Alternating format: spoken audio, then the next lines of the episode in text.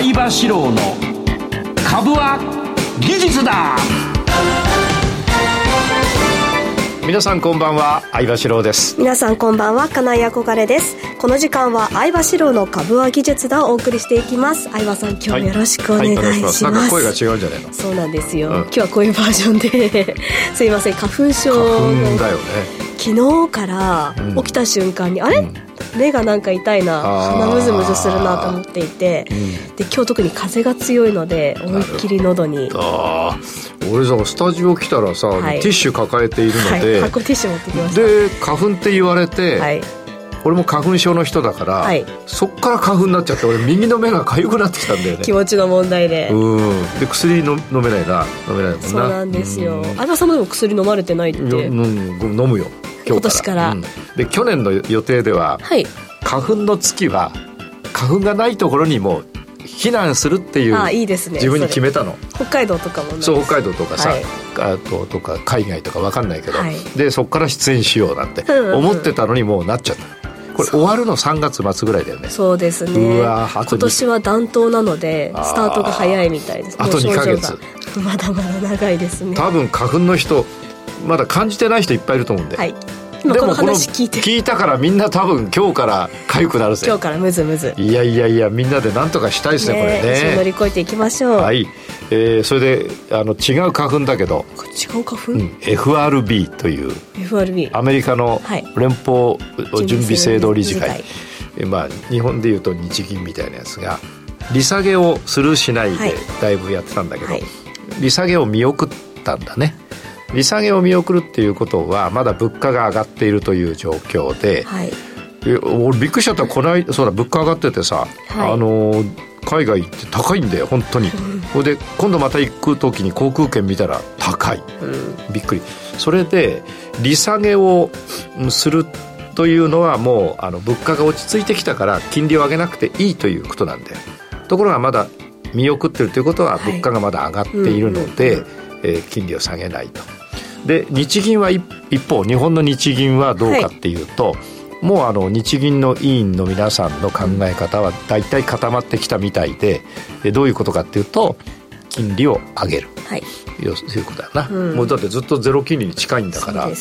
で、ね、なんか住宅ローンの10年もののなんか金利が1.45%ぐらいに、はい、三井住友とか三菱とかえー、したみたいで、はい、まあ、これは固定金利、これから10年の固定金利、でも 1. 点何パーになると結構くるよな。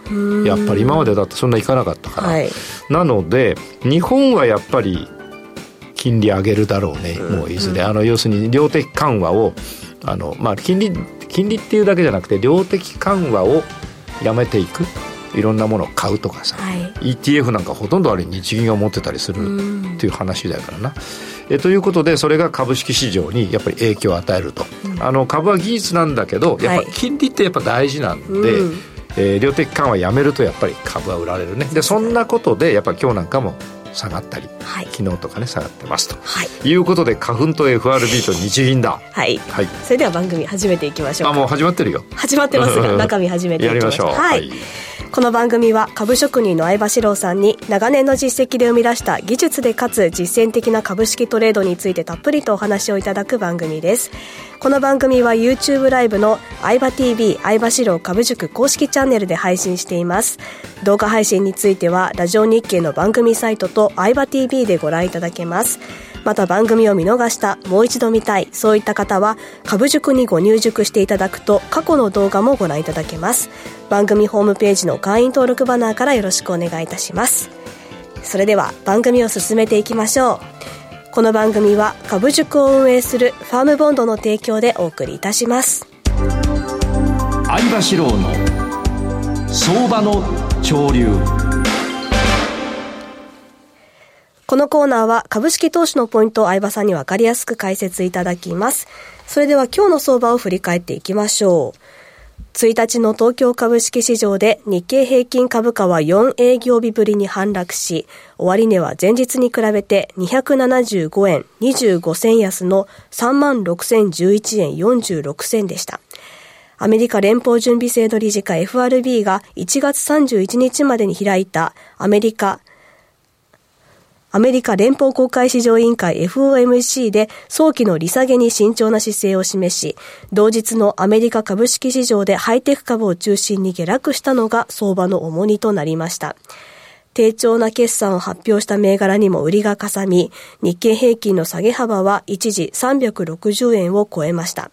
ただ、下値では買いも入り、終値で3万6000円台を4日連続で保ちました。東証株価指数トピックスは反落、終値は17.06ポイント安の2534.04でした。東証プライムの売買代金は概算で4兆5809億円。売買高は17億7754万株でした。東証プライムの値下がり銘柄数は1121。値上がりは485。そして横ばいは52でした。はい。ということで。はい。無事読み切ったら 花粉の中。すいませんちょっと聞きづらくて申し訳ございません。で、えー、今この日経、えー、先物の週足を見ますと、はい、えー、3万4千円というのが去年の6月からのお最高値だったんですね、はい、それがあ、えーまあ、今年超えてきたわけだ。ステージを上げて。ステージを上げたわけだ。で週足パンパカパンになってますと、はい、えところが先週上髭の陰線をつけて、はい、通常上髭陰線をつけると一旦そこで上昇が止まるということなんですね。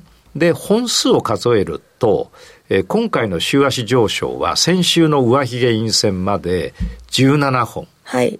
で、今週で18本なんで、うん、まあいいところまで来たなと。うん、で、えー、ただね、これあの、オレンジ、紫、青、緑って完璧なパンパカパンなんで週足で。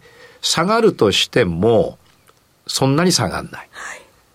一、回ある程度下げて、もう一度戻った時の高値があまりいかないで、次下げた時はちょっと深くなるだろうという予測をしていて、えー、ここに線を引いてあるのが3万5千円ですね。はい、今、今時点で、えー、この今タイムリーな、この生放送の時で3万5890円、つまり3万6千をは割り込んでます。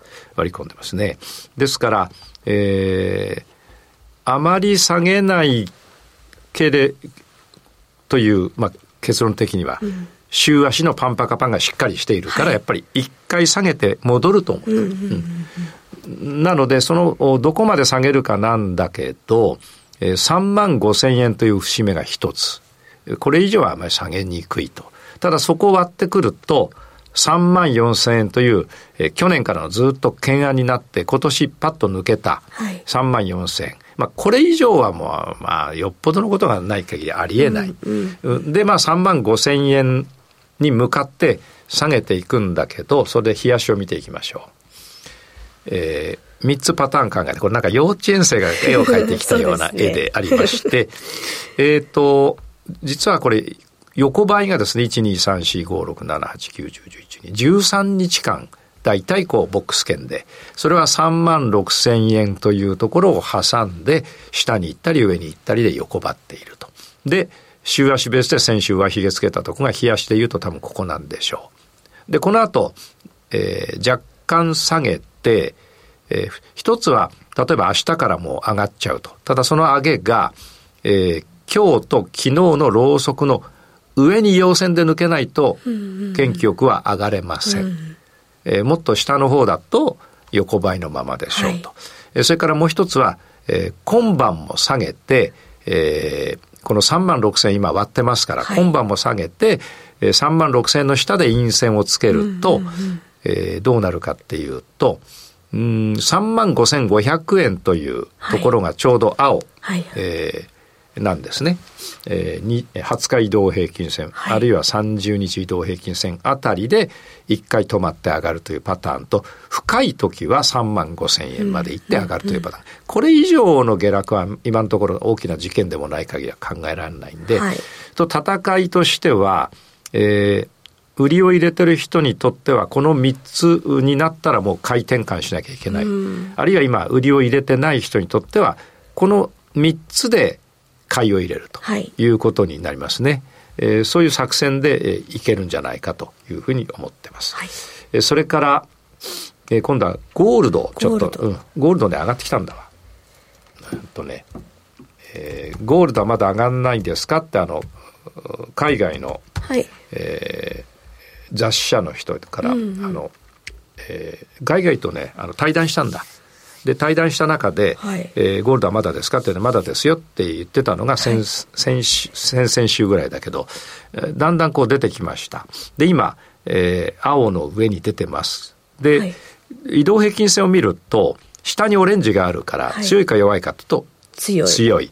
そして、今、赤が紫を抜いてきたので、はい、えー、抜いてきましたと。で、青が紫のすぐ下にあって、緑と紫が重なってるということは、これちょっとあの、今口で言うと難しいけど見ていただくと、はい、もうちょっと上がるとパンパカパンになる。なりそうですね。うん、なので、もうちょっと上がるとパンパカパンですと。はい、そこはもう買いでしょうね。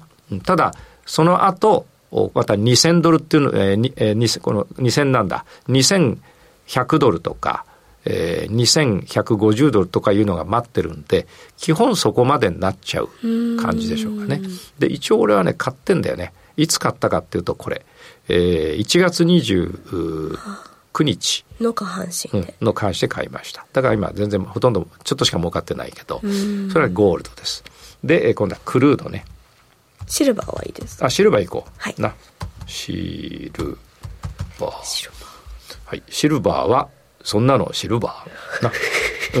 すいませんね。ギャグ入りましたね。で、シルバーは、あの、銀だ。銀、銀なんだけど、はい、これね、面白いと思ってます。えー、CFD やる人は面白いと思ってます。なぜかというと、えー、この12月22日からずっと下げてきて、そして、えー、1月25日に緑の上に出たんだよ。はい。で、1月26日も緑の上で、はい、で、1月27 29日も緑の上で、で、1月30日は青の上。で、昨日、31日、はい、昨日も青の上。で、今日ね、青の下に来たんだけど、はい、あの、一連の去年の12月からの下げが終わって、緑の上にいるのが定着してる。そうですね。で、ちらほら青の上にも来てるから、はい、今、今日は今、今時点で、冷やし陰線だけど、明日陽線が出たり、あさ、明日、明後日と陽線が出たら、これはもう青の上定着。つまりもう緑っていうのはない。緑下ってない。はい、で、上がっていくと思うんで、あと陽線1個か2個で出たら、これは買っていける。一方、もう一本陰線が出て緑の下に入っちゃうと、はい、しばらく下げて、前の安値の1月22日の安値とダブル底やって上がっていく。いずれにしても上がっていく感じがするんだよね。うん、だこれは見て、あの、リスナーの皆さん見といたら面白いと思います。次の動きが感じるんです、ね、うん、うん、あの、取れると思う。それからクルードですね。はい。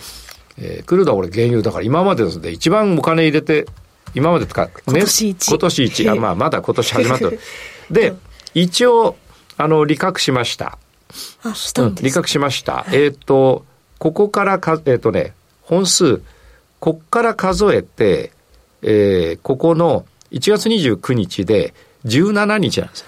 で、17本目で陰線だから、はい、一旦利確しました。うん、うん、で、えー、次の問題だけど、青はもう底つけてます。はい、で、青の上に紫、紫の上に青が出てます。はいで、上にオレンジがあるだけで、オレンジ除いたらパンパカなんですね。そうですね。で、紫も横ばってるから、はい、今下げてる原油がどっかで下半身になったら買い。はい、上級者は今下げてる、えー、原油が陽線が出たら、ちょっと買ってみて、で、その後下半身になったらちゃんと本玉を入れるっていうことをするといいかなと。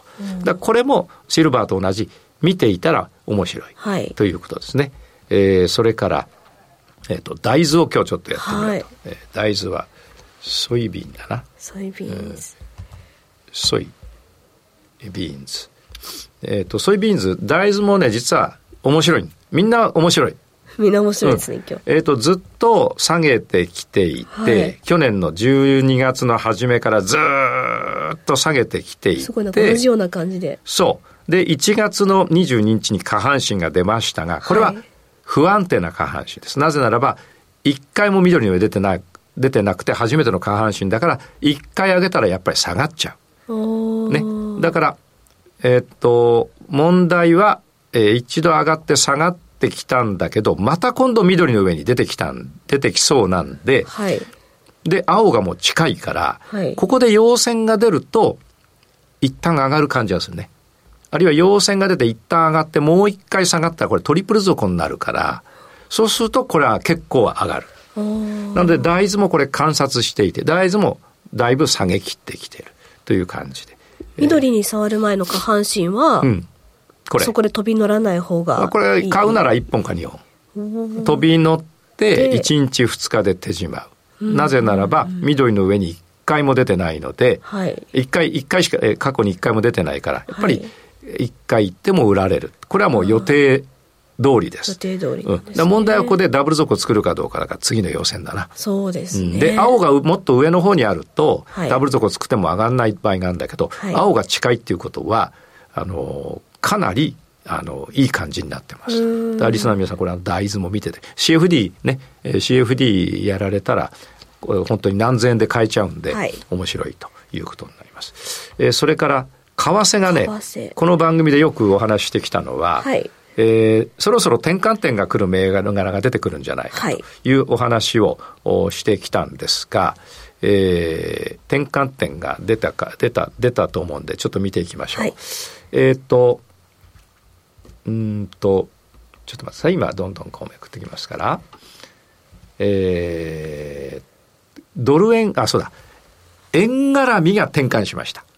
円絡みが転換、うん、ドル円とか、はい、ユーロ円とか、はい、それから、あの、なんだ、あの、なんとか、あのなんだっけあれ、スイスのフラン、フ。ラン円。はい、うん、なんとか円、なんとか円。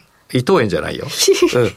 うん、ドル円とか、えー、フラン円だとか、ユーロ円だとか、はい、ポンド円だとか、要するに結局円がよ、あの、円が高くなったということですよ。はい、ね。で、今、転換しました。この番組でずっと言ってたのは、これずっと上がってるから、どっかで横ばって下がってくる、ね、タイミングがそろそろ来ると、はい、いくらなんでもこれ期間が長いからね、はい、どれぐらいだったかっていうと、えー、っと、この上昇はですね、えー、最近この技を熟成に教えてもらって、15日間上がってたんで、はい、やっぱり1回は、うんうんうん、ただし、そうなんだけど、あの、青はもう上に転換してるし、ここ下げて紫当たる頃に下半身つけると紫横ばうからまた上に上がっていくから。だからここを転換した今回は、えー、つかの間の転換かもしれない。だから何日かもしれない。あるいはそのまま下がっていくかもしれない。はい、だから今は売りを入れておいて、陽線が一本、あ一本出たりしたらもう手締まって、で、さらに下がっていったらまた売りなんだけど、紫で帰ってきたら、そこはまた一回上がる感じです、ね。で、これ、えー、円絡みが全部そうです。これあの、ポンド円もほら。本当だ、同じですね。うん、だから15日ぐらい、17、8日の陰線で売ってれば、もうこれかなり取れてますね。はい、それから、えー、今度はポン、円狩りじゃなくて、ポンド米ドル。これもちょっと下がってきた。で、これはね、紫まで来てる。はい。だから、これは見てたら面白い。例えば1回下げて、もう1回上げたのが軽かったらガッといっちゃうということで、えー、ドルが強くなってきてるわけだ。で、次見ると、ポンド円ね、これこれ下がってきてるでしょ？そうでしょ、はい、えー、それから、5ドル、米ドルはですね、これこれもね、ずっと下げてきて、オレンジで1回上がって、今、今日オレンジ当たってるから、はい、ここで上げてきて、もう1回緑の上に出たら、はい、ちょっと買ってみて。上がる。と上がる可能性が出てきてます。というように、俺、これユーロ円もほら、もう、オレンジ割っちゃったもん、ユーロ円も。なので、ずっと番組で言ってきた、ずっと上がってるから、そろそろ転換だよと。円、だから円絡みは転換してきました。はい、え5ドル円もこれ、すごい、あの、下がってます。俺は売ってるけどな。で、えー、ちょうどいいんだけど、今度は見ていくとね、えー、ユーロ5ドル。はい。ユーロオーストラリアドルは、これ上がってんのよ。で、実はオーストラリアがね、が弱くなってんだな。ポンド5ドルもこれ上がってて、これ前の高値抜いてるから、これはやっぱ基本買いなんだよね。というような面白い、あの、転換したものもあるし、はい、前の高値をこういう抜けてきて、強くなってきているものもあるんで、えー、面白い。そうするとね、先物のさ、ゴールドもシルバーもクルードも面白いじゃない、はい、大豆も面白いじゃない？為替も。為替も面白いから、やっぱ世の中がちょっと激動の花粉にもな、花粉症もなったことだしな。はい。そういうことで、えー、為替面白い。はい、から個別銘柄は、うん、ちょっとここ少し長めにやろうと思っていて、えー、7906をちょっと、はい、えー、見ていきましょう。7906。はい、7906。というのは何かっていうと、俺もヨネックスね。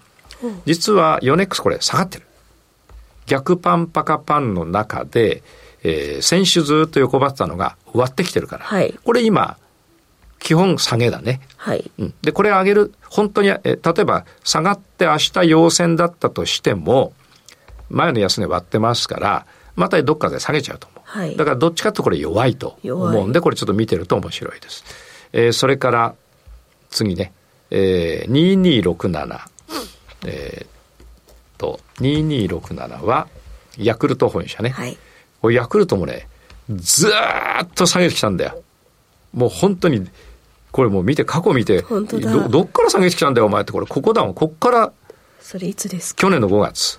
去年の5月からずっと下げてきたんだけど、ついにさっきから、さっきから言ってるように、緑の上に出て、はい、青の上に出て、はい、紫まで行って、青で止まってんのよ。で、また今度紫目指したんだけど、こう、あまり動かなくて。集中してますね。うん、今日時点では、あの、紫と青と赤と緑が集中しているから、はい、上に抜けたら大きく上がる。行くぞ。行くぞ。ただし紫が、えー、オレンジが上にあるんで、はい、えー、一応大きく上がるけど、オレンジ行ってどうなるかっていうことだろうな。うん、だからこれおも、あの、抜けてきたら面白いですよ。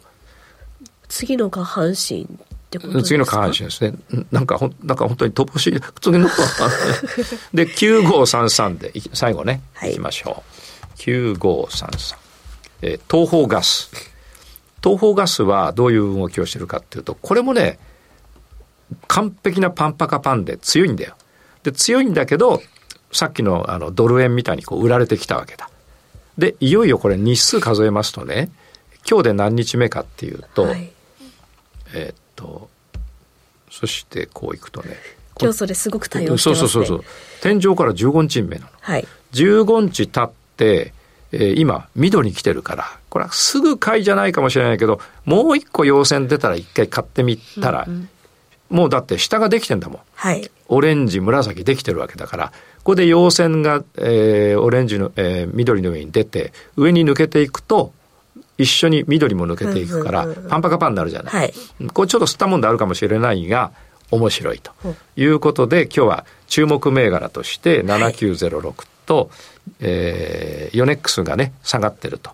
から2267のヤクルトが、だいぶ下がってこれ以上下げないような、まあわかんない。割っちゃうか割ったらダメだけど、割らないで上がってきたら面白い。はい、から9533の東方ガスも、まあパンパカパンの中、はい、えー、青割れの戻り青を割って上に戻る。それでパンパカパンに行くのかどうかを見ていきたいという感じがしますね。はい。はい。たっぷりありがとうございました。はい、以上、相場志郎の相場の潮流でした。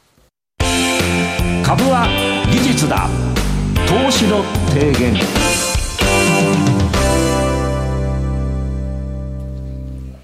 ここでは相葉さんにトレードの提言についてお話をいただきます。はい、今日の提言は、えー、下げ切ったか。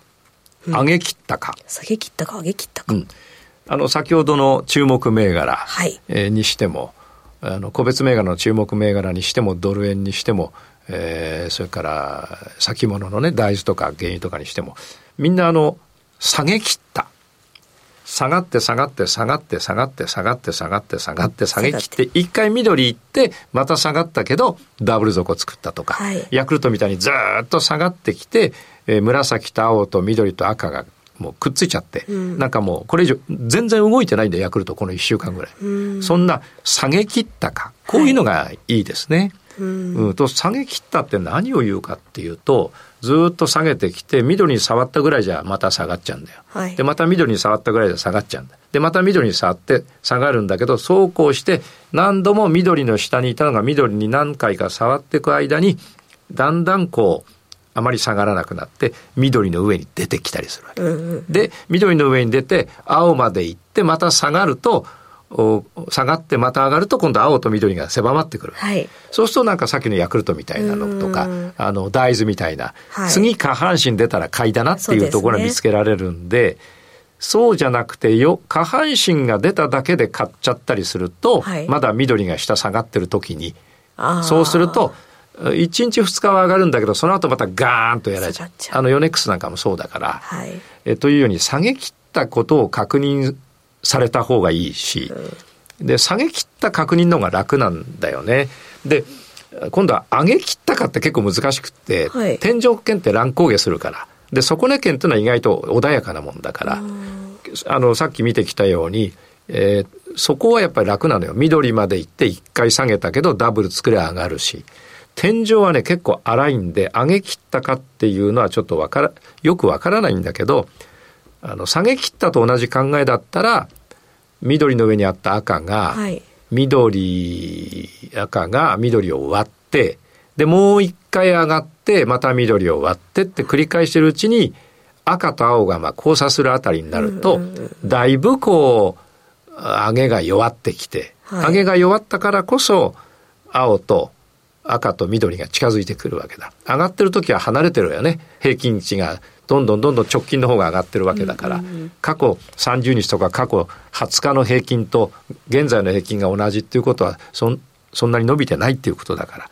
で、えー、売りを入れるにしても、この上げ切ったことを確認した方がいいので、はい、やっぱり移動平均線というのはそういう意味で、最近の勢いが鈍ったか、それから最近の勢いが続いているか、これを判断するものなんで、非常に有効です。で、これちょっと一つ注意しなきゃいけないのが、はい、えっ、と、下に書いておきましたが、週足との兼ね合いも考慮する必要があると。はい、例えば、日足で下げ切ったように見えても、はい、週足だとまだ下げ切っていなければ、日足につられて買っても、それは短期間の上昇。でね。うん、でも短期間の上昇でも取りた取れるから、うん、だから日足で下げ切ったのだけど、週足で下げ切ってなければ、よし、えー、5本か9本取って終わりにしようとか。あるいは陰線が2本出たら終わりにしようとか、できるわけです。戦い方を変える。戦い方を変える。で、週足でもちゃんと下げ切っていれば、これは結構長持ちして、えー、いいかなという感じがするんで、あの、長くやりたい、大きな上昇を取りたい、大きな下落を取りたい人は、あの、日足だけではなくて、はい、週足のチェック。同じです。やり方は下げ切ったか上げ切ったかです。はい、移動平均線がくっついてきたかどうかということになります。で、もっと長いのでやるんだったら、月足との兼ね合い。ただ、あの、月足との兼ね合いを利用すると、あんまりお金増えないね。はい、何ヶ月、1000株で何ヶ月やって、あの、いくら儲かりましたの話だけど、週足と日足の兼ね合いで、えー、9日ぐらい持って10日ぐらい持って終わり、はい、今度は違うところで10日ぐらい持って終わり。と10日10日10日で回せるんで、はい、お金増えるんですよね、だから週足と日足ぐらいがいいのかな。そうですね、はい、この後の YouTube の延長配信では、X で皆さんからい。ただいた質問にお答えいただきます,、はい。以上株は技術だ投資の提言でした。この番組は株塾を運営するファームボンドの提供でお送りいたしました。それではいきましょう。株は技術だ